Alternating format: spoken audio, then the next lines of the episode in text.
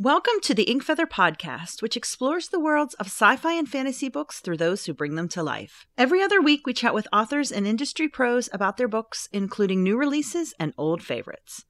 I'm Lauren, and this is episode 38, where we chat with best selling author Patricia Briggs.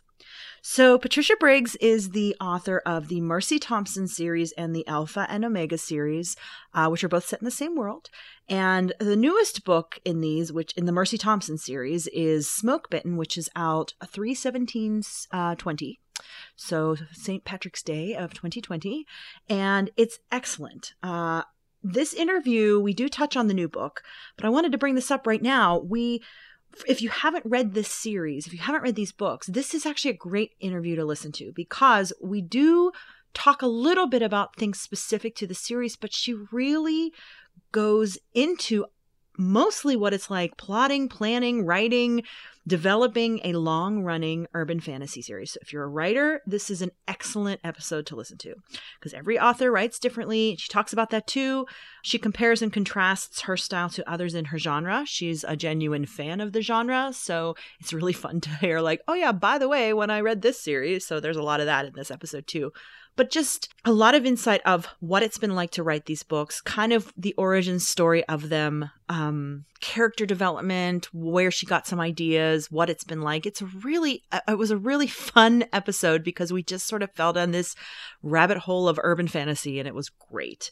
Uh, if you haven't read this series and you are curious and you want to keep listening, there were a few kind of characters and things that we talked about that I want to just mention here to kind of give you some guidelines. Just if you're going in, you kind of have at least some idea of what we're talking about. So, the main character, Mercy Thompson, she is a shapeshifting coyote person, and she also is a mechanic and owns a shop and works mainly on uh, German automobiles, so mainly VWs. So, she's a VW mechanic. She bought that shop off of her friend Zee, who is a Fae.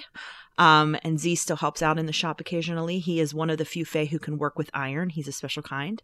So it's Zee, and then also his son Tad helps in the shop as well. And Tad's kind of a strong side character too. So he's kind of like college aged and um, shows up in the series. So we talk about both Zee and Tad in this episode. We also talk about Adam, who is Mercy's husband, uh, and he is a werewolf. He is head of the local werewolf pack. So uh, he's a really fun and interesting character, and he actually has a lot of interesting things that happen to him in this series. Uh, also, we talk about Warren, who is another werewolf. This is Mercy's best friend. Um, he's pretty cool. Uh, he's in the pack as well. And then another person we refer to actually a few times in this episode is Stefan or Stefan, depending on how you want to say it. He is a vampire. He is Mercy's friend. Uh, he's kind of this like melancholy yet delightful and funny totally down to earth vampire dude who literally I think the first time you see him he's dressed like I think I say in the interview like a Gen X or he's wearing like baggy jeans with a hole in them and a band t-shirt and like Converse tennis shoes while they work on his van. So uh but he's a he's a really strong side character as well and a good friend of Mercy's. And then um Elizaveta is another name that we mention, and she is kind of a witch that had some really strong plotline stuff running through, especially the past few books. But mainly the ones that maybe need some clarity were Warren and Stefan and Adam. So they're kind of, you know, friends and family and related to Mercy in various ways. And so, yeah, uh, that gives you a little bit of insight. But like I said, we really don't talk surprisingly we don't go into super super detail in this new book we just sort of dig into the world and it's it's a really cool interview i was listening back to it and just going man we just it was just like literally like sitting down and having coffee with someone you haven't seen in a really long time and you're really excited about their books and they're really excited to tell you about their books and we just go from there. So it's a really fun interview to listen to. So, on my end, back to the grind. Holidays are over. Um, I've been kind of immersed in the stages of my business right now, the, the, the spring plans that I've been working on. One of the big things, I think I've mentioned this in a previous interview, is I'm in the process of putting together a really cool project that is a adult coloring book. Um, I had a friend I told that to, and he's like, "What? Like naked people? No, not that kind of adult. Like adult humans can color. That kind of adult coloring book. Uh, basically, where I'm I'm getting a, a handful of artists. I think I have about twenty who are going to be taking my fantasy photography and turning it into a coloring book. So wait till you see this the lineup of these guys. It's it's incredible. Basically, if you've ever done a book box most likely at one point or another this these artists have been featured in various book boxes. That's basically how i found most of them is i like these different subscription boxes. Ooh who did the art for this random mug? And then i found them and then i found other friends through them. And so a lot of them already know each other. And um, yeah it's a pretty impressive lineup uh, of people. It's still in the process. And um, you know, I'm not sure quite when the release date is because I'm actually going to try to get it in a subscription box, which would be cool, or like a variation of it. So we're going to have to sync up with that. And it's all still in the works, but it's a really fun project. And it's been very cool to see what, uh, which of my photography pieces the artists connect with. So it's been fun for them. Out of all of the 100 options they have, these are the two they picked and why they picked them. So that's been very fun for me. Uh, it's also really intriguing because some of my favorite ones that I've ever shot that I connect with the most are still in the running and I'm pretty much down to the bottom people. And so I just find that fascinating that the, the pieces that I personally like the most, I mean, I like them all, but the ones that I just really connect with are still not chosen. So I I just think it's a fascinating a fascinating thing. Art is so it's so subjective and I that's one of the reasons I love it and that's one of the reasons it's wonderful to do collaborations because I don't know if any of you listening if you're creative people, if you like to do art in any fashion whether that's writing or that's drawing or that's any sort of creation of anything, community over competition is always the way to go. Um, it might be scary sometimes if you see people who you think are better than you. Maybe they won't want to talk to you. Maybe you feel threatened by them. Nine times out of 10, people are awesome and really nice and friendly and love to make connections.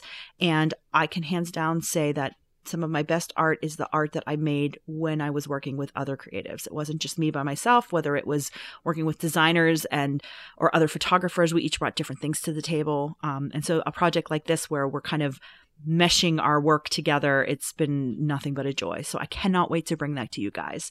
Um, some of the pictures, actually, a lot of the bird based photos that might be in the coloring book are actually in my Etsy store. So if you're curious, you can go check those out. Um, my Etsy shop is Ink Feather Shop. And actually, I put really cool bookish things in there recently. Um, wanted to make sure I mentioned them. I have been making fused glass sun catchers. So it is basically glass that is cooked in a kiln. There's multiple steps. I cut the glass, I put it together, cook it in a kiln overnight, and then I put all the pieces together at the end. There's also the special printing paper that I can actually print things on paper and then put it on the glass and the paper part cooks off in the kiln and leaves the ink behind fused to the glass which is really cool so i've been making these little like two inch by three inch two inch by five inch depending on you know which size you get uh, sun catchers for your windows that say I read past my bedtime or I'd rather be reading. Uh, and then there's some that say like there be dragons and some have fairies on them and mermaids and lots of owls, books, that kind of thing. So just fun, colorful sun catchers. Um, you know, one of the things behind it was we all who collect bookish things, we usually run out of wall space pretty quickly between our bookshelves and also getting prints and various things like that. So a sun catcher is something that we can put on our windows. It's still a way to connect with your, you know, bookish side and still bring some new color and art into your room, but in a unique way. So I have about 24 of those on my uh, Etsy store right now. They're all they're all independently unique because I kind of deal with the scraps from my my aunt owns a glass business and I use her extra bits and pieces to to put these together. So I never quite know what colors I'm going to get, so they're always a little different and which is really kind of fun for me too cuz then every single one is like a new fun art project. So yeah, if you're curious, you can go check those out. Like I said, they're in my Etsy store, which is the Ink Feather Shop.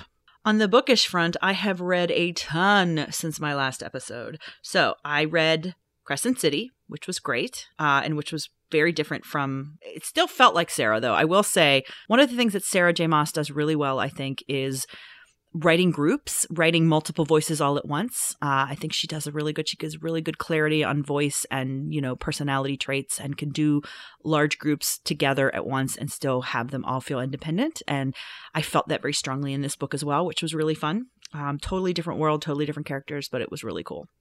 Red Chain of Gold, finally.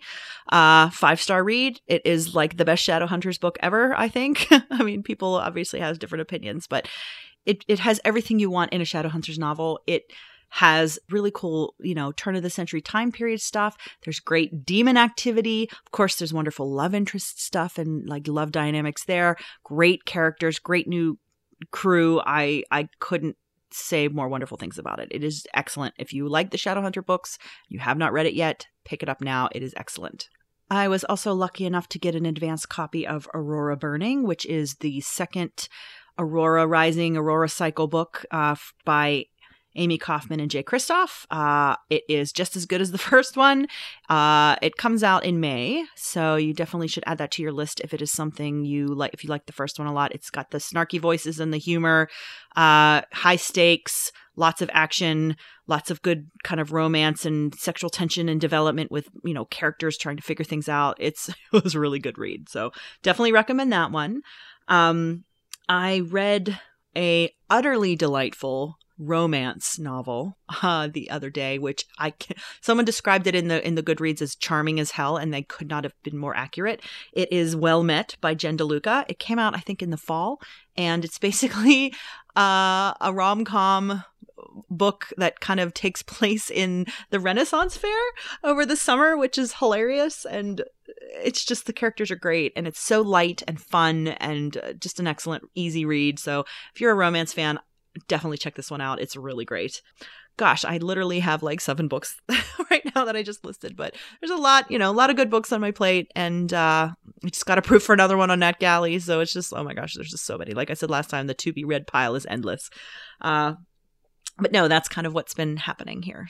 Okay, so now to the interview with Patricia Briggs, and I really hope you enjoy it.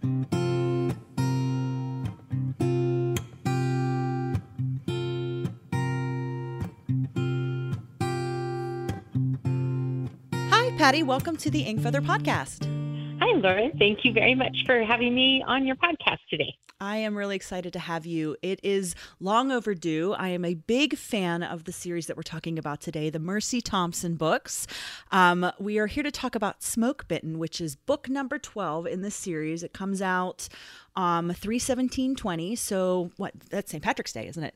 That is st patrick's day yes. Yeah it's very appropriate right? Right? Yes it is. Um and so it, we're, we're talking a little bit before it comes out. So for those of you listening who haven't read these books um or if you're into the series but you don't want any spoilers we're not going to go super deep. We just discussed it before we started recording. We're not going to do any major spoilery things. It's going to be more just talking about the series and writing and things like that. So um yeah so be sure to stick around. We won't we promise if we decide to say something crazy, epically spoilery, we'll we'll warn you guys. So right, we won't tell, do things like rose the the, the sled. Let's see, rosebud is the sled, right? Yeah, those kinds of things.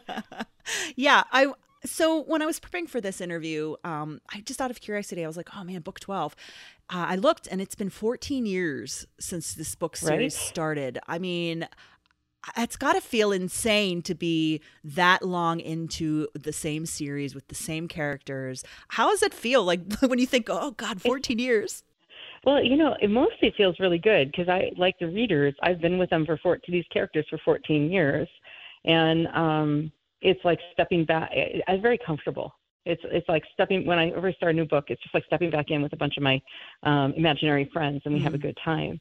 Um, I'm not going to say that sometimes I don't go, oh, it'd be so much easier if I just had a whole new cast of characters, and then I could do something just really different with them. And someday I probably will do that. Is just just throw in a book about something else. But for the most part, um, uh, this I'm really interested in what's going to happen, and I hope you guys are too.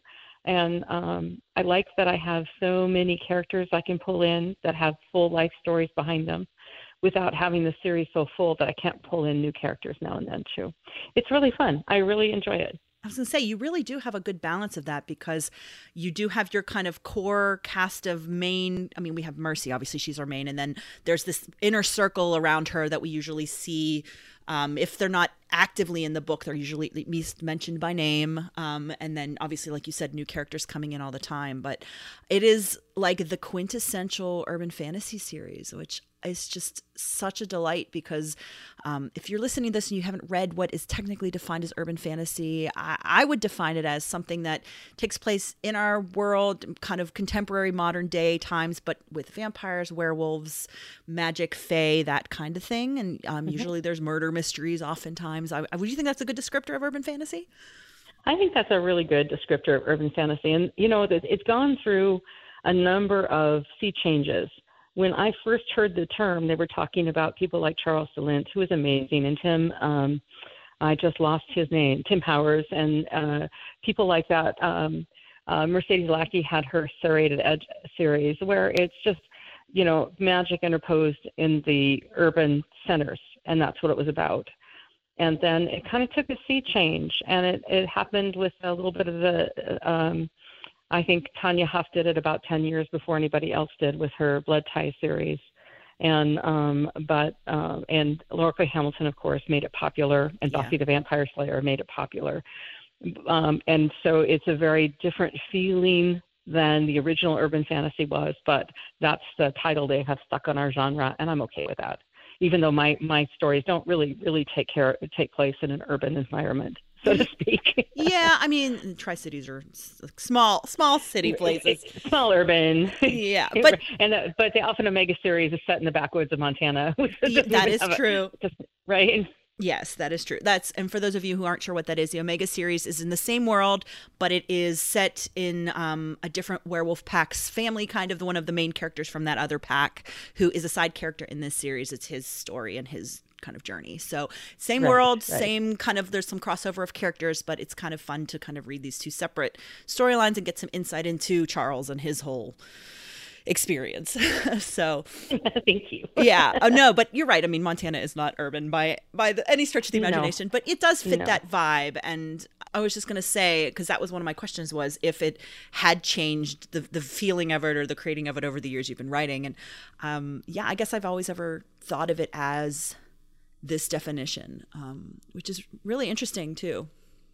Right, and, and I would have to say it has changed because in the beginning, a lot of the attraction. Well, how do I say? I'm not sure this. I'm not sure the genre has changed so much as the reasons people go to it have changed. Hmm. It used to be um, when you know when the first time I, I read it with you know Laurell Hamilton and, and Tanya Huff, it was really interesting to see these horror, you know, the villains from the horror shows be turned into main characters who have lives and have um, and who are heroes in some cases. So yeah. It's almost like almost like a super uh, like a superhero instead of a horror. But the horror is still there. There's still there's still that element of scary and yeah. and blood and gore and things and and it just makes it a real it's an interesting mix. It's a really fun place to write. I have so much fun and and and never uh there is never any time when I feel like oh I'm running out of material. That just doesn't happen. Mm, yeah, I mean that makes sense. I'm just I chuckled a little bit when you were saying that because I'm sitting here going, "Oh no, can we blame Laurell K. Hamilton for the sexy vampire? Is she the founder? Not, not really. no, no, the, no, no. The sexy vampire goes all the way back to Dracula. Really, of course, I know. Um, but just the way you said that, I was but, like, "Oh, it's Jean Claude. Of course it is." You know. oh, Jean Claude is awesome. yeah, just... and and really, um, you know, Tanya Huff's.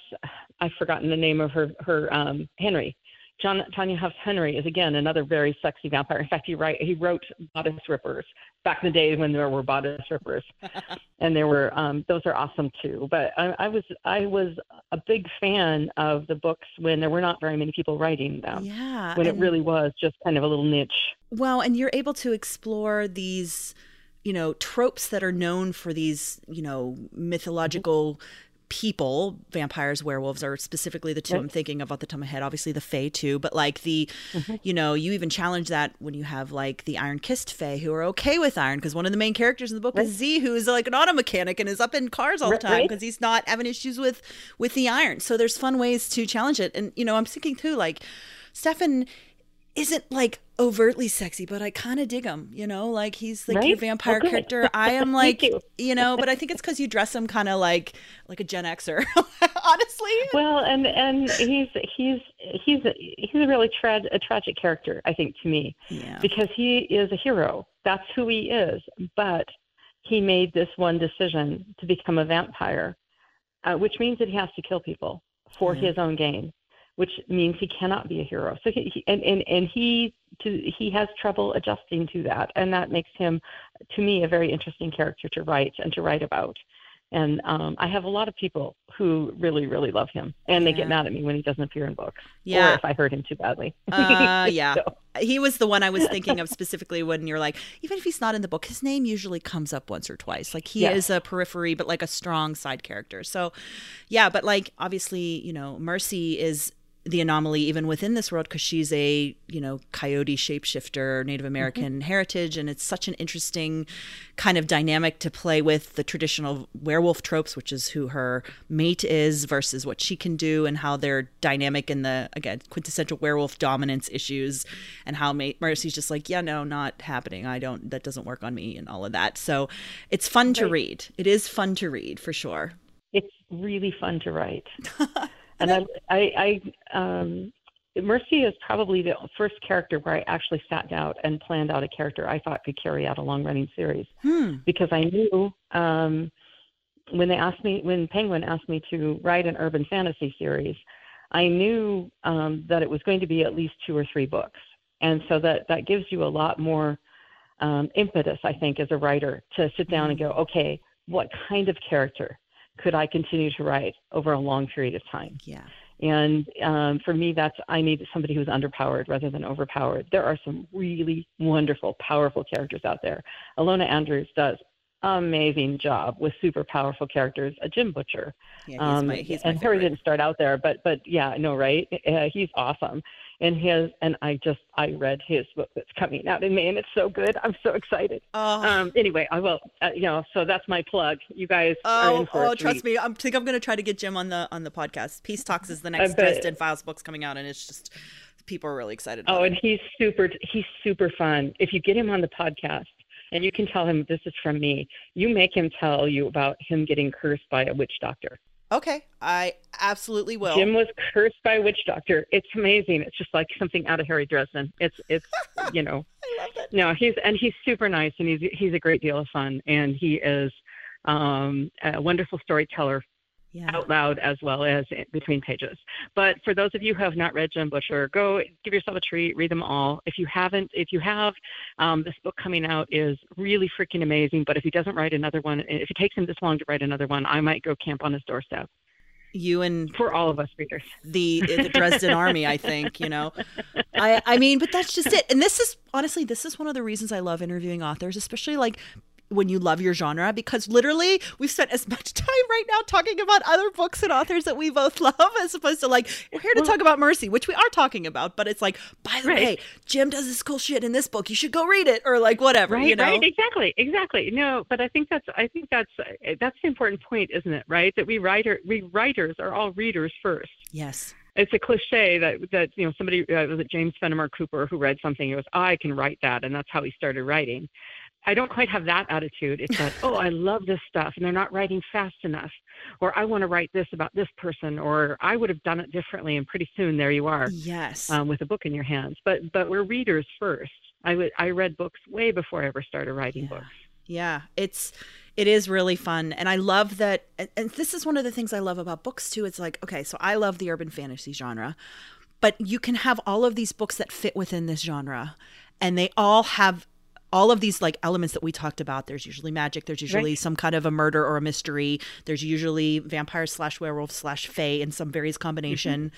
yet they're all fresh they all have a different voice they all have a different story that is are all equally entertaining in different ways so and i think the urban fantasy genre benefited so much that the early writers were all super good storytellers mm. so people go oh i love urban fantasy and what they mean is i love really good storytelling yeah. so jim butcher charlaine harris uh, kim harrison uh, Laurell K. Hamilton, uh, especially Laurell K. Hamilton, yeah. who who kind of carried this, but Tanya Huff. These are all superb storytellers, absolutely superb storytellers and and so people would start reading them and in the early days that's all that was available were these really good stories mm. so people so people got attached to them because in the end all stories are about people yeah. and as long as you don't forget that it doesn't matter what genre you're writing in although i will say fantasy in general not just urban fantasy but fantasy in general i love because i can write any kind of book i want to i'm not stu- if i wrote if i were writing the romance genres there's only so much you can do without pulling it too far out of the genre and getting your readers unhappy. But with fantasy, it's just as long as the story turns on um, on magic, and in urban fantasy, as long as it turns on magic set in the real world, then you can write any kind of story you want to. You can write a thriller. I read a, um, The Hour of the Wolf, I think, by Robert McCammon. I'm trying to remember. I know it was Robert McCammon. I think that's the name of the book. Okay. Which was this wonderful adventure Nazi story about werewolves and Wow. it came out I don't know probably in the late 70s, early 80s sometime. Uh, And if you can run it down, copy. It's really fun. But so, so there's a thriller, right? A, Yeah. a World War II thriller set around werewolves, or um, you can just do anything that you want to. It's such an open. People ask me all the time, "You're going to get tired of it?" I'm going, "Oh no! How could you get tired of it? Because you can do anything, literally Yeah. anything you want to. I can do a western, you know. I'm just sitting here thinking, even like this book, which is book 12, we kind of have Mhm. murder mysteries happening, or like people are dying, and why are they dying? And there's magic, but we don't know who it is. And then, you know, I'm even Right. thinking, like you said, Laurell Serpentine that came out last year was also the same kind of thing. Like people were dying, they have no idea why, and everyone went down for this wedding, but also there were murders happening. Like it, you know, it, it Right. kind of, and this is how many books into these series that this is happening. So absolutely, and Right. it's it's cool that that is an option to play with, and I love hearing that from you as someone who has written this series. And like, is it you know monotonous twelve books in, and obviously not for the mm-hmm. reader. I feel like. Mm-hmm. Um, I was saying, for those of you listening, I was saying to uh, Patty before we started about how I recently did all of the other Mercy books, basically back to back. This was probably right around the, the new year. Um, and how I just, you know, I've already read them all. And I was like, I just loved them. It was such a great, enjoyable read. And it's because there's just so much that happens and they, the books just build on each other. And like you said, now you have this complex world to play in, but you have these fully developed characters that you can be like, okay, what's going to happen now? And I love that that is a thing. I and my imaginary friends say thank you very much. but and I will also say there's a lot of power in a long running series. So I can do very subtle things and people pick up on it. And I can, you know, if if I have um I have to be a little careful because I don't want anybody traumatized after reading my books. I know we pu- published the. I'm not going to give you a spoiler, but I'll say we we we um, uh, on my Facebook page we posted the first chapter of this book, Smoke Bitten, that's coming out, and I there were a whole bunch of people who just really were horrified that Mercy was unhappy. And I have to say, you would not like books in which all my characters had happy, happy, joy, joy lives because it wouldn't be interesting. I wake up every day in the morning and I, I'm so grateful that I'm a writer because I enjoy my life very much. And I'm even more grateful that I'm not the protagonist of an urban fantasy series. Girl, you preach that right there. Let me tell you what. the more miserable they are, the better it is to read, and it's terrible. But I mean, the same. It's like I want the happy ending for Mercy. I want the happy Me ending for too. Stefan and for Adam and for all of them. But the story, the Yeah. journey, is not an easy one. And for me, reading those opening pages, it was very much like, oh, oh, and what's wrong? What is happening? And then I was like, oh no, and it's relationship issues. But how is it going to fix itself? How is how is it going to or not fix itself? Or what does that mean? Or how is this going to proceed? So it, that makes it enjoyable reading. Well, well, for me, I think it's very important that all of these characters have as essentially happy lives. That really terrible things happen in the in the in the middle of it, just like happens to real people. Yeah. I mean, life is rough. People, I mean, terrible things happen. I think one of the jobs of a writer is to remind people that there are good times and bad times, Yes. and that there are ways to get through good bad times that that don't destroy you, and that if terrible things happen to you, you can still put your feet on the floor and go up. And maybe you're not the same person as you were to start out with, but you're good. You know, it's still good, Yeah. and I think that's a really important. Um, component of being a writer to me. Now every every writer is different, but to me it has always been very important that whatever trauma I put you through in a book, and and it's my job to put you through a lot of trauma, as a uh, put readers through a lot of trauma, because because otherwise you, you wouldn't be reading an urban fantasy. Um, but at the very end, you need to be in a better place than you were when you picked up the book. I feel like that's my job and and that's that's something that's very important to me as a human being. I don't want to leave my friends in a worse place than they were when they joined me. Yeah. That's very valid. So that doesn't mean I won't I won't traumatize the heck out of you on the way through. But I mean, but that's, that's also my job. but that also makes it for riveting reading. You know, for on our end, it's just mm-hmm. like, oh my gosh, what's going to happen? Especially now that we're this far in. That's why I write is because I want to know what happens too. Do you have a a broad outline for the series? Like as you're working along, do you have kind of ideas for an ending? Like I know Jim has talked about he has like this kind of general idea. He's going to do like a trilogy climax of the series for Dresden and like I know he's kind of got a broad broad strokes of it, I think. Do you are you do you have like broad strokes for Mercy and Adam, or are you just sort of seeing what the stories tell you? Yeah. So um, I know every all of us write differently.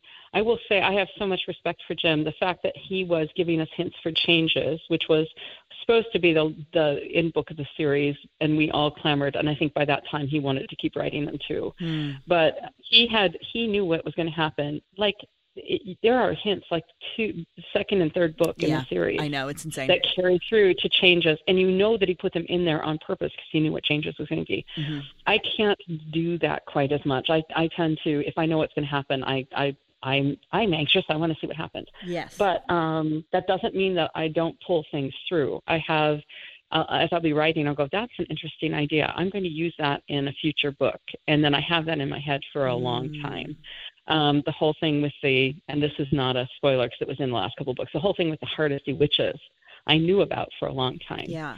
And I knew I knew some of the things that um, you know the things Burn Bright is in the Alpha and Omega series. I knew all of this stuff that was coming through as revelation to people. I knew that like back at the very beginning. Yeah. And I know some secrets about characters that I know about that that really determine how they act and what they do mm. that um, readers don't know about yet. So for instance, the character Sherwood Post that I stuck in Fire Touched. And I got some reviewers who were like, What is this character doing? He comes in and then he doesn't really have a big role in the book and I but it's because he had to be there then because he had to come in before they broke with Brand's pack. Mm-hmm. That's because after that, Brand couldn't put any more people in there, and there's and and so I had to put him in there. So um, so there's some some things like that. So there's there's a few character threads, a few um, things I know about different characters that nobody knows yet, and maybe they'll never come out in the book. And I'll be I'll be honest. Sometimes maybe I'll forget about them, and I'll be I I tend to reread my books on audiobooks too, hmm. rather than read them in paper because if I'm reading in paper, I I find that I shuffle through and I don't pay attention. But when I'm listening to audiobooks, I have to pay attention. That that does mean for good or ill.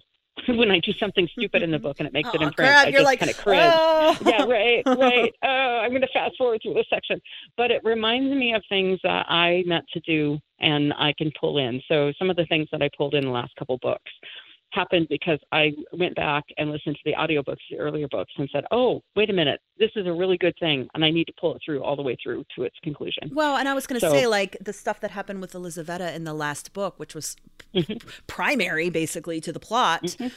I mean, she's been a long-running character in the series. Was she? She's oh, in one of was she sure. the first book or one of the first books? She's all. I mean, she's been a very first side book. character, but she, yeah, she's right. been around. She was a witch that kind of helped them out, and she was always kind of there.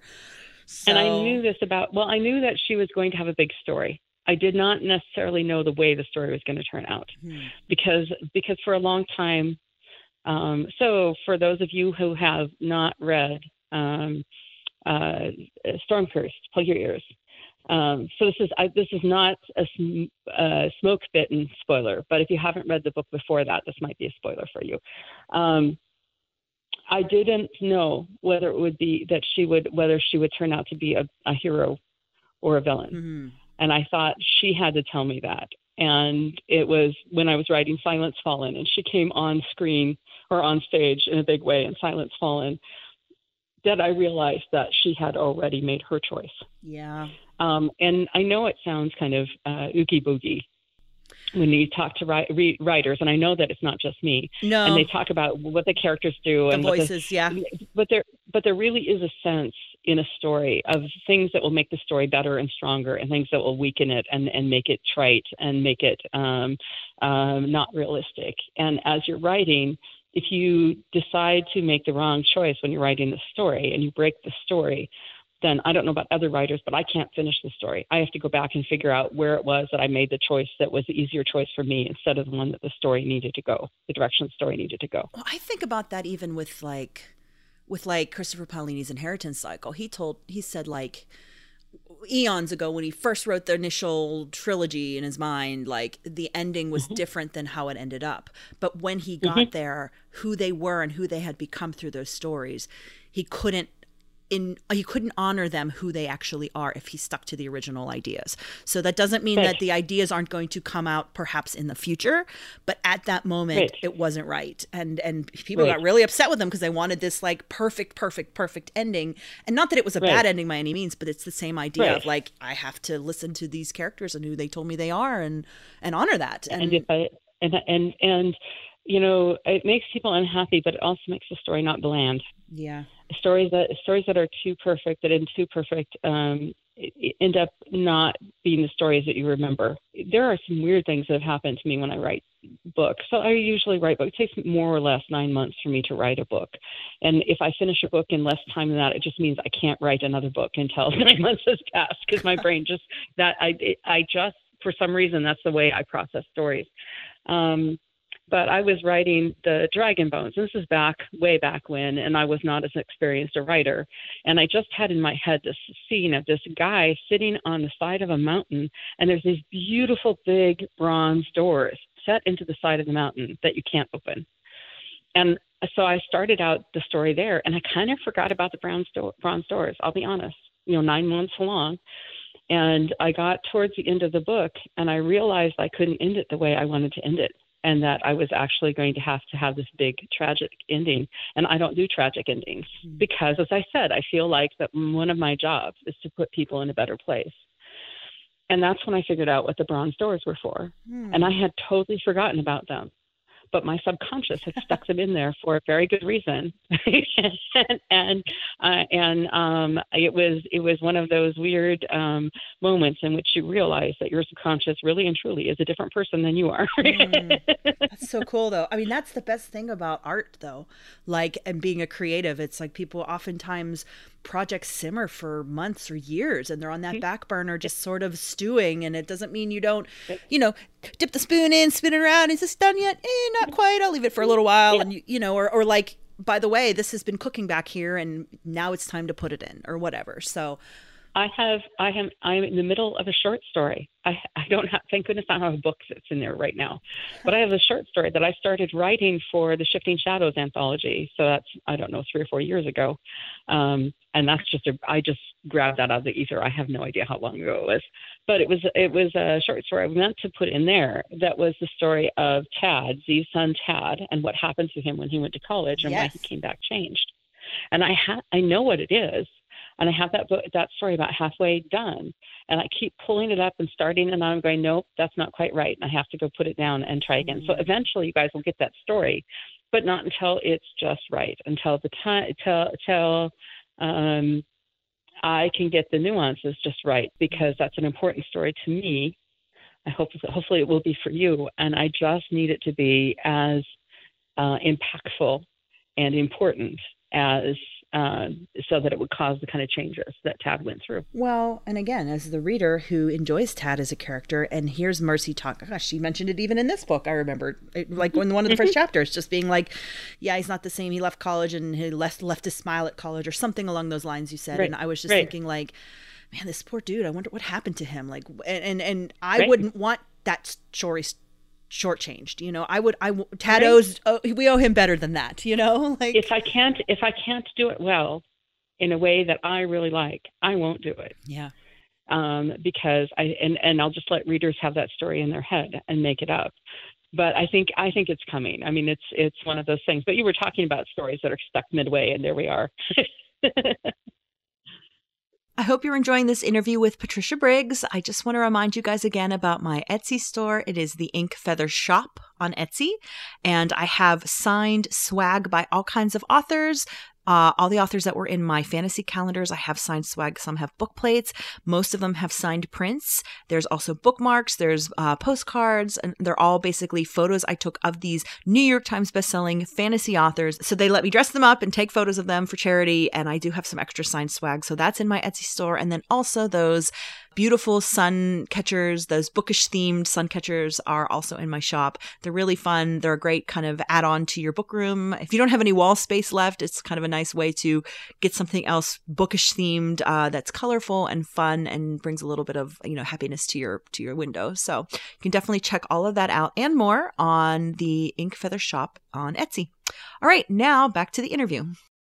It's really interesting. I'm just thinking about plotting too. Like for this for this new book for Smoke Bitten, um, you know, the story starts off kind of in a continuation, almost like pick up straight from the last book. I mean, some time has passed, yes. a few weeks have passed, uh, but emotionally, it's like uh, it's a it's a direct result of what happened at the end of the last book and right from the first chapter. And so obviously that's an overarching plot connection there. But then mm-hmm. there's also this unique like in this book what is happening? There is a monster and it has some connections to the past or doesn't it? Or who is it? It's from the fey mm-hmm. world or isn't it? We don't know. Is that hard for you as a writer to kind of navigate the plot points that are overarching versus like these one-time ones? Or is it just like when you sat down to do this book were you like okay i'm going to do this kind of boogeyman and then incorporate this or? Mm-hmm. No, so i i'm a character writer to start with, which puts me in a weird position for these long running series, right? Um, but but I can't. I have to start the story where I feel like the energy from the characters is coming from. And some stories, the the character story for that cycle ends at the end of the book. So I'm thinking like. Um, uh, say Silver Borne, Silverborn, you know, um, or or River Marked. Those those those emotional journeys ended at the end of the book. Yeah. Um, but sometimes, like with Iron Kissed, I I I ended it where I ended it. Bef- uh, I'm going to leave it that vague. I ended it where I ended it because it needed to have a happy place to end. It needed for people to feel like everybody was going to be okay. Got you. But in the real world, that was you can't they're not really okay. You, like you can't jump from a traumatic event yeah. and be perfectly and okay. Yes. So the next book started at that scene.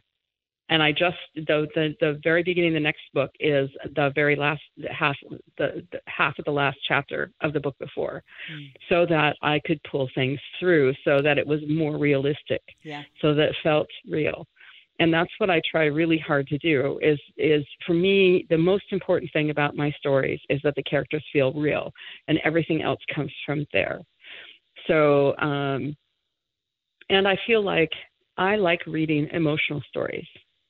Um, it doesn't mean that's the only kind of story I like to read or the only kind of story I like to write, but for me, there has to be an emotional connection. So whether that's joy or pain or sorrow or whatever, there's there's some big emotional hook in it so that I'm interested in the story. Absolutely. Because if I'm not interested in the story, I can't write it. So, in for Smoke Bitten, starting on the heels of um, Stormcursed, Stormcursed had a lot of very emotionally impactful things that happened to both Mercy and Adam, and also, um, well, everybody that participated in that. And because of that, I had to carry it through to the next book. Um, so that the important things don't happen off screen. One of the things, the great tragedies in the Lord of the Rings, which I love, I really love Lord of the Rings, but the fact that the Battle of the Ents happened off stage mm. was ridiculous.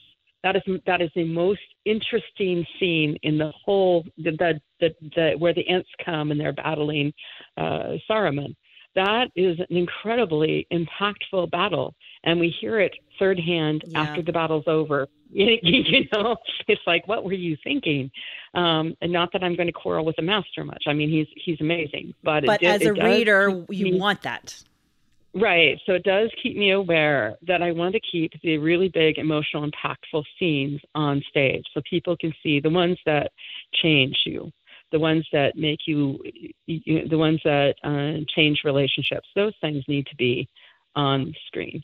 Those things need to be on stage, and not just not just for my readers, but for me too. Those are the ones that are fun to write. so, well, I'm just sitting here thinking like. Um, uh, one of the reasons I'm just, as you're talking, listening to what you're saying, and just thinking about why I enjoy this series so much. And it really is about Mercy's emotional journey at the end of the day because of all of the ups and downs and her relationships and how she deals with them, how she handles them, because we're in her head. And so we get mm-hmm. to see how she handles everything. And you're right. Like if I didn't if if we weren't dealing with those aftermaths in all the various ways, whether that's her own personal issues and how she works them out or her concerns with her friends, then it wouldn't, you're right, it wouldn't, they wouldn't be the same stories. And I don't know if readers would like them as much because, yeah, you're right. I'm, I'm, yeah, I'm fascinated by this, you know, murdering spirit smoke thing that's in this book, but it's also like like you said chapter 1 like what is going on emotionally with these characters that I love. I need to know. I need mm-hmm. to keep reading and I want to oh and this other stuff's happening which also of course complicates life because that's why the book's good right. and you're like, "Oh crap, I have to deal with you, but I can't because this is happening or, you know, whatever." But it it it does make it more enjoyable to read. So I mean, I I love that you at least acknowledge that too in your process that it's that is the character driven first that you know and then you of course get to add in these fantastical elements that unfortunately aren't in our world or maybe fortunately depending on which beasties you're looking at i guess. Um, i mean i wish i could do magic. I think most people who read it wish they could in some fashion wouldn't but... that be really fun? And and and at the same time it makes your life hell. Yeah exactly. So you know? yeah. you're right at the core it really is just Mercy and her relationships, and even little things like you know her dynamic with Stefan. We'll come back to him again because he's such a mm-hmm. he's such an interesting character, and their relationship has evolved so much throughout this series. Yes. And yes. you know to see, okay, well, here's where it's at. Here's this thing that's uncomfortable, or and she kind of ignores it a little bit, but it's also there and like we've seen how she's proceeded in the past maybe we'll see it differently in the future i don't know but i'm curious and that's going to keep me reading too so oh, well and I like it. I I have fun with um, Stefan, is how I usually say it. But I, I know it's been said, and I don't. Okay, for the record, I really don't care how people say the names of the characters. It's not so important in the urban fantasy because they're real people's names. I think I'm doing it like the audio. Doesn't she just call him Stefan? Yes. Yeah, Stefan. Yeah, and I usually say Stefan, but I would, and then I tell people Stefan is how they would have said back in his era, mm, but he's sense. now in America. I really don't think he cares one way or the other. um, so, um, uh, is probably the only character that's hard for people uh, for her namesake, and I just grabbed that because my husband had a friend whose name was Auriele, and I made him teach me how to say it. so mean, then I thought, ah I, am going to inflict this on everybody else. I think it's very beautiful. I think it's incredibly beautiful. So I'm just starting to think how many people tripped over Hermione when they first read it. I know I did. Right. So right. You and just, now I can say Hermione. You just figure it out. You know, you learn. you do. Yeah. Auriele's name. You're right. It is. I've done since I've done mostly audiobooks, and I got an, an advanced book of this. I was like, oh, Ariel, that's how it's like spelled, and it like I had to like connect it in my head. You know what I mean? Right. Right. Right. Right. Yeah. And it's the Spanish pronunciation, so it's Auriele. Yeah. Yeah. And I, I'm no doubt I'm saying it quite, uh, I'm not quite right either, but, um, you know, it's fun. Uh, see, we're talking about Stefan. So, so my fun thing about Stefan is that with he and Mercy, really it's friendship. And it's a different kind of friendship than he, than she and Warren have because, um, the fun thing about writing first person is that it is a, it is, um, through Mercy's eyes. So I know things about the characters that are that Mercy thinks are true that are not true. So Mercy thinks of Warren as her like her big brother, and she teases him. Uh, they're they're best buddies, and she doesn't see any harm in him. He's the one she trusts most and things, which is why when I wrote his his short story in Red with uh, uh, in Red with Pearls, um, I have not read that, this. And that, I'm intrigued. Okay, I'm going to go look it up when I get shadows. off the phone. this is from Shifting Shadows. Okay. Um, then you get to see a little different side of him. He is he's not as good. You know, he couldn't be. There's no way he could survive in in his circumstances if he were really as goody two shoes as Mercy thinks he is.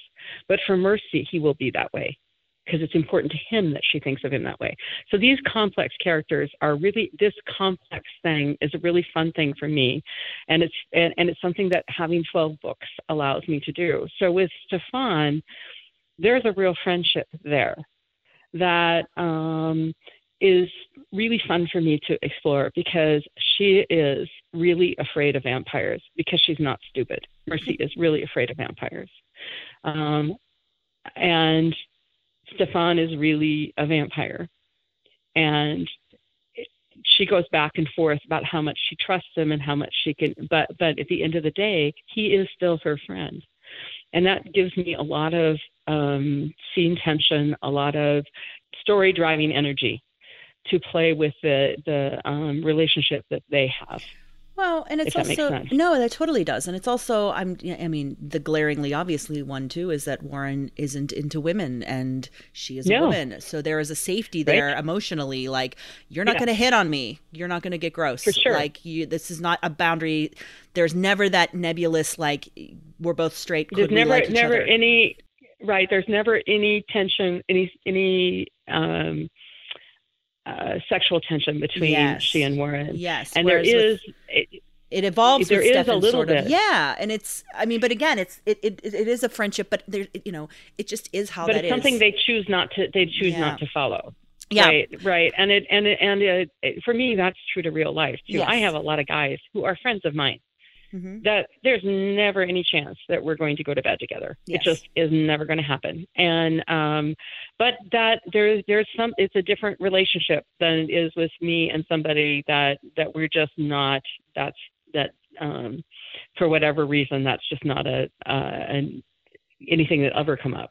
yeah So it's it's just a it's just an interesting relationship for me to play with. And Stefan himself is such a great character because he learned ASL. Uh, you know, and it's that was to me that was just kind of quintessential Stefan that he would know how to talk about um, anime characters to this to to a deaf boy in ASL yeah.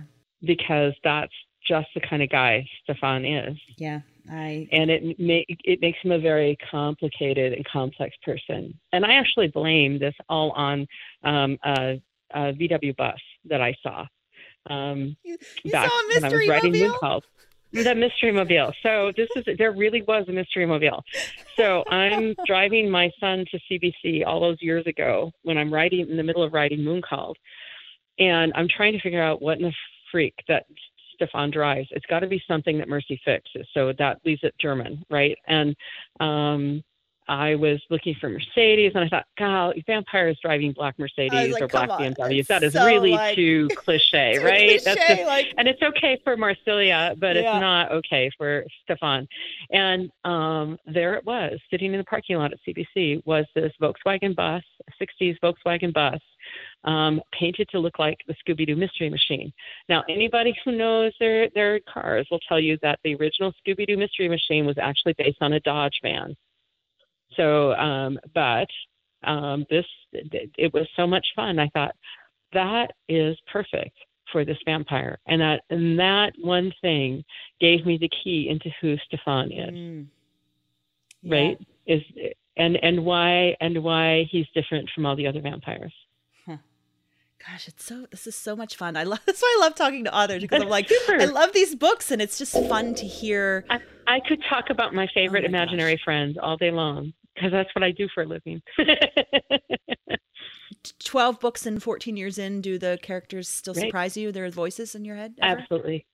Every day. Mercy Mercy always does. I never know what she's going to do. Hmm. That's my favorite thing about her is I throw her in a situation. I go, oh, everybody else would do this, but Mercy's going to take a left turn at Albuquerque, and that's just that's just kind of quirky character she is. I mean, there's some predictable things that she will always try to do what she thinks is best for her friends, uh, including you know kill herself or Yeah. put herself in terrible danger. I was like, poor Adam. Um, poor Adam. Her poor right, husband. right, right? don't you don't you think that i mean Oh. um but he and and for somebody who's dominant like that and raised in the 50s my gosh he has uh, he's turned himself inside out for her he has turned himself inside out for her um because she's that important to him and isn't that romantic right yeah. It, it- so I really like their dynamic, especially because they do fight their instincts yeah and Yeah. try to override then their own issues to be with each other. and and my favorite little quirk is that mercy really loves it when she enrages him she thinks he's really sexy when he's mad and so uh, periodically she indulges herself and she just Pisses them off, basically. Like, right? Because because it's yeah. But it, but that's the reason in in essence i mean that's the reason that their their relationship works. Because she trusts him to the point where she can enrage this this really scary werewolf and know he would never hurt her. And that's what makes it work. And that's what um that's why um Okay, we can do this because it's the first chapter. It's up on I the. was the just thing. about to say why- this. I know where you're going. Go That's why that that's why that little section at the very the first chapter um, that that that where she and Adam have that moment. That's why that's so important, right?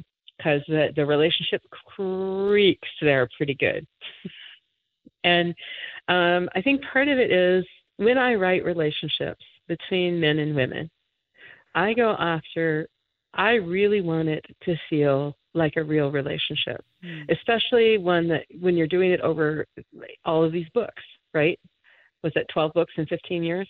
Something like that. yeah. so, um, right, I, I'm not up to uh, J.D. Robb's, uh, Nora Roberts's um, In Death series. I can't remember what number she's in, but she, she's she's well into the 30s, I think, Wow. Uh, on this this uh, her her romance between her two characters, which I think is lovely. They're really great books. I can highly recommend those too. Yeah, I have not Uh, read not that anybody needs need, oh jeepers okay um in the In Death series jd robb who is nora roberts writing uh, science fiction light um uh mysteries set in new york Cool. and the main character right the main character her name is dallas and she's a um um well she goes she's a she starts out as a policewoman and her romantic entanglement is with this uh super billionaire who's also a a um criminal mastermind and a high tech expert and their romance is wonderful.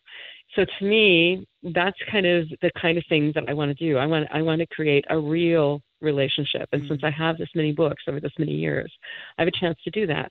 Real people don't have perfect uh, perfect relationship. I would have died with boredom. If my husband and i had never fought i would have died with boredom. Um, and uh, and you and you you don't necessarily fight over things. You fight over emotions.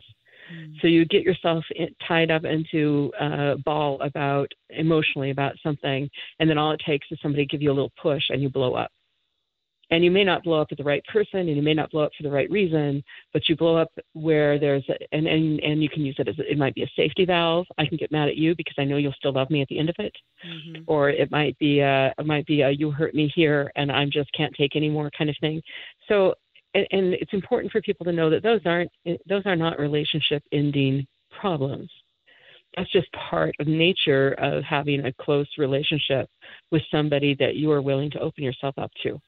and even just with like how Mercy and Adam, you know, I think from the beginning, from the first book, we kind of see that he's interested in her, but it's not like mm-hmm. they're like, "I love you," and they jump into bed in book one. It's not. It's not how it happens. It is a slow, slow burn with them, and it. But I think that's also feels very authentically real because she has genuine concerns, and they come up and slowly get addressed, and then it kind of the barriers strip away, and then it the relationship evolves, and it's it's mm-hmm. wonderful to read. Yeah. So, but again, Oh, now good. that we're oh, good. Thank you. yeah, it is. Yeah. It's really great. And it's great because like you said now that we're 12 books in, there's still so much to play with in regards to the relationship. So, yeah, it's really enjoyable and I'm I'm really excited to um, have people read this newest kind of story with them and i mean obviously there's so much that happens in this book but yeah i mean like you said starting from the beginning and all your fans on your facebook page were like ah but it's such an interesting Right. dynamic to read in this book Right. My my favorite was the one who read it and decided that I must I must be emotionally ill. Emotionally ill. right. That I had a that I must have had a mental breakdown. That I would do that Ah, to Mercy. Has he read the other 11 books in the Yeah, right. series? I'm just like, you know, you know, I, honey, I'm, I'm going. You would not like my stories if everybody, uh, if if I could not write a story about everybody having a good day. If that's not a that's a wonderful place to be, but that's not a good story place. No. And it's not, it's just not real. Yeah. So, Yeah, yeah. Well, and and that's the other thing too is is um, I am very grateful that people connect to the story strongly enough that they have an immediate visceral reaction to these because that's that's that's quite flattering, Yeah, right? it is. It's very flattering, and my imaginary friends are very happy. so, Oh, yeah. Like, you know, I wanted to have you on. Obviously, as an author, you have you know great reputa- representation in the world with of urban fantasy, and I was like, this should be really cool to interview. But I'm, I'm like, I'm a genuine fan. I love the Mercy books. I want to talk to her. I want to pick her brain. Like there are people, oh, you know, you. it is just, it's really fun to, and I'm, I, you know, I'm, I'm, I'm excited to sh- to share this story with. um those out there who love these books as much as I do. Just to, you know, again, it's just little insights into characters and just um, you know, especially now that the series is slowly evolving as you're as you're going, like you said, and just how you kind of create these new books. And yeah, we've got some really interesting things that happen in Smoke Bitten, and I'm really um, excited for people to read it. Yeah, it's going to be awesome. It's really great. Um, what are you working Thank on? Thank you. So I'm I'm working on the next Alpha and Omega. Okay. Wild Sign is the new title, and it takes place in Northern California, um, uh, and it involves Leah. Um, and the first, uh, the, my favorite thing is the that I'm it's stupid that's my favorite thing. So some, sometimes the favorite thing in the story is things that I'm doing structurally that I've never done before. So hmm. this one, the very first chapter of this book takes place before Burn Bright and oh. has several characters that that no longer exist at the end of Burn. Well, one character that no huh. longer exists at the end of Burn Bright. So, and we'll, well, right. So, yeah, so, um, so that's really fun is to bring that character back in, and then I can do the subtle things that I like to do, and people will know what I'm doing when I do it, which is really fun. Gotcha. so, so I can give some subtle clues to who she is, and and well, there I gave it away. Um, but um, but um, the and then it deals a helps bit with, basically the mm-hmm. earlier the or the mm-hmm. yeah and that's just a minor part of it the other part is is the part i'm really excited about is that i get to tell people I always love it when I get to open up and tell people about the characters, the things that I know about them mm. that nobody else does. So this one, when you're finally like, tell you, you more. now know, oh my gosh, like get on, right, like, you finally right. like, I don't have to hold this in anymore because I, I think right. that would drive me crazy exactly. as an author. I really do because I would just be like, when people are like saying one thing and you know it's the other thing, you're just like, oh, I just want to be like, you're so wrong about them or whatever. Like that that's why I could absolutely never oh. ever write like Jim Butcher oh does. Oh my gosh! Because yeah. I would never be able. I can't keep secret. My friends know better. I tell them. I say, never tell me anything that you want to be kept a secret. and if you do, you tell me that you want it kept a secret, and I will forget about it. Oh man! And you can't be mad about me forgetting about it because that way I don't open that's my how you don't talk out. about it. So it's well, those right, are your exactly. options. Either I share it or I exactly. forget. so I don't. My my husband was awesome. If you told him a secret, he would never tell anybody. It just never would come out by word or deed or or even expression. But me, yeah, I, Um, I just yeah. forget it's a secret, and it just comes because I have no secrets in my life. It just comes right out. I'm like you. but but anyway, so I get to talk about more about who Leah is, how she and Bran ended up together, Very cool. why it was important, and and um, hopefully people will like her a little better. She and Mercy are never going to be good friends. That's just not going to happen. Yeah. And I don't think she and Charles will ever be good friends.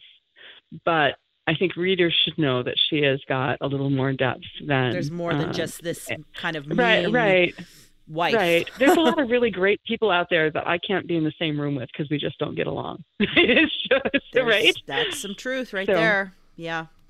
And it doesn't mean you can't appreciate who they are. And that's really cool. That'll be great to kind of get more insight. And that's what I love. You have these kind of coinciding series because there's so many interesting and complex characters that you just can't dig into in the Mercy books. It's just like I'm just like an all-you-can-eat cafe. I can go in and pick anything I want and take just exactly as much as I want to, and go on. And I hope readers feel the same way. The the one thing I do want to say here is because I hear it all the time is to let people know that, as far as I know, I have no end plans for either series. I will stop writing them when I get tired of them, or you do. I will not write a Mercy book or an Alpha and Omega book when I am tired of them. I might go off and write something else for a while and come back to them. But so far, after 12 years and, uh, well, 15 years and 12 books in the Mercy series, and I think there's, I lose track in the Alpha and Omega because it didn't help that I started with a, a, um, a novella.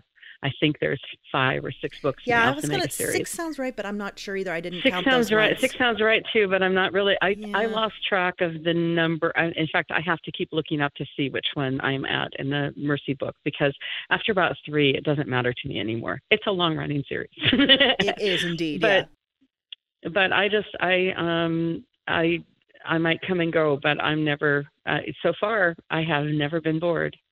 So I wanted to ask, um, who is your favorite character to write in this Smoke Bitten? Does it, is it always Mercy, or do you have like a like? Is it always like, oh, this one is particularly fun this time? So some of the Mercy books, because I tell them all from first person, I always feel like like you know um, that Mercy, of course, is my favorite character to write about.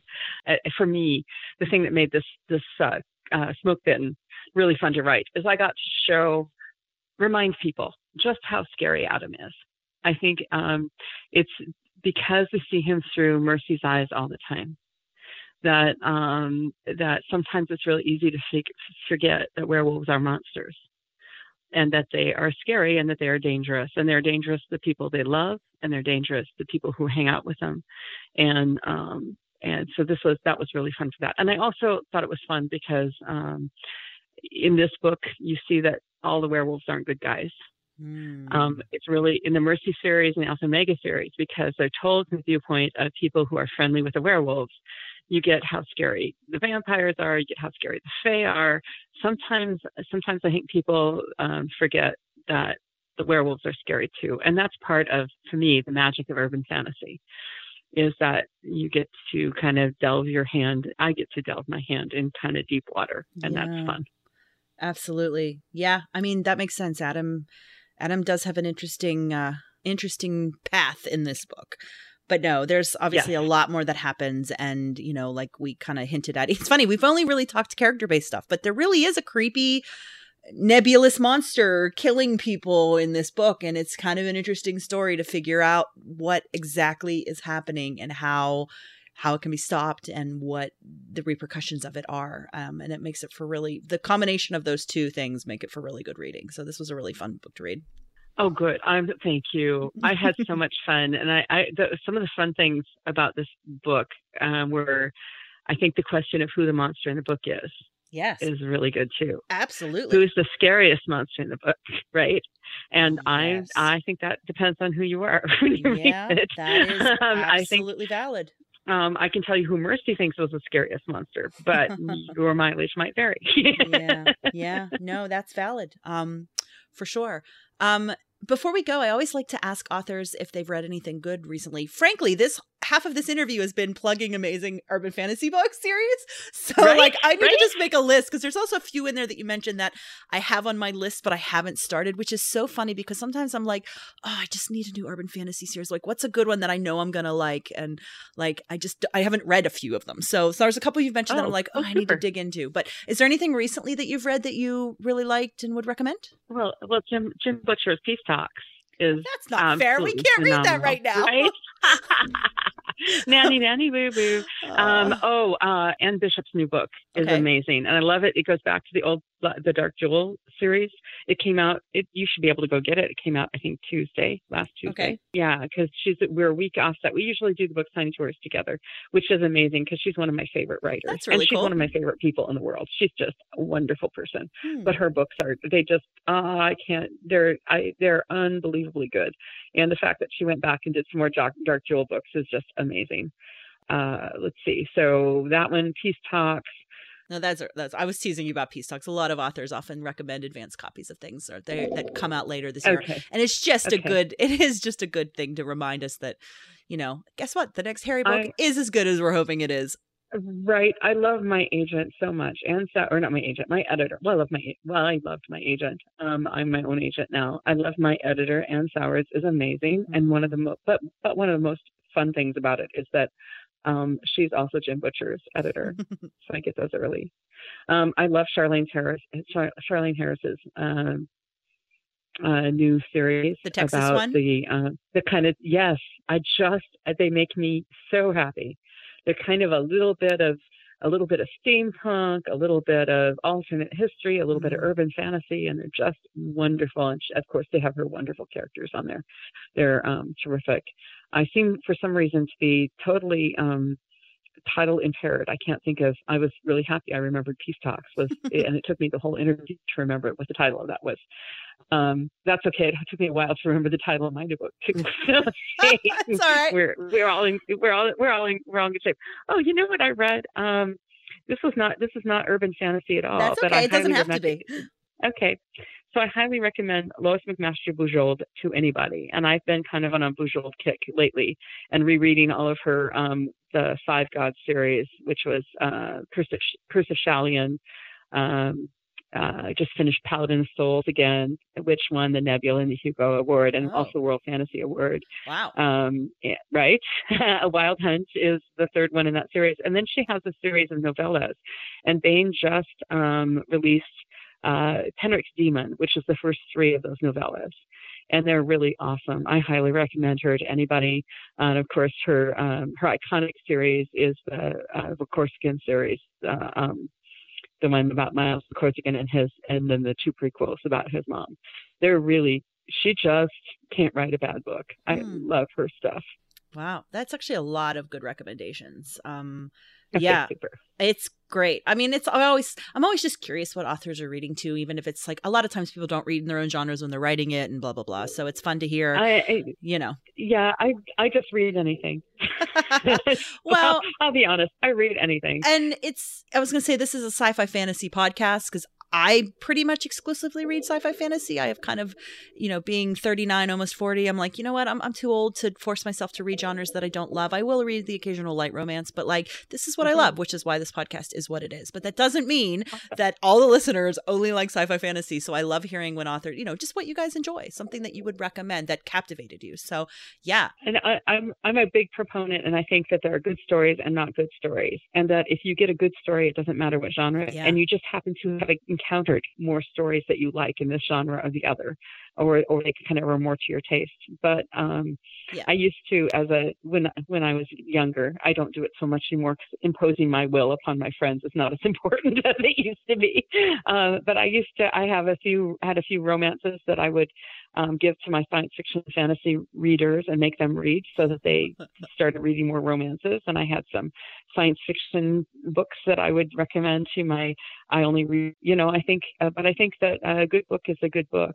Yeah, I just, I don't know, something about magic for me or just, you know, something that is not contemporary is what I tend to prefer. So but... I think, I, I think all the speculative genres do this really cool thing is they take you out of the world you're living in. Mm-hmm and they let you experience something. There's a new, there's a, oh, there's a, a sense of wonder is what what it's been coined is, is the coined phrase. Yeah. And I think that that's that's um, a really fun thing.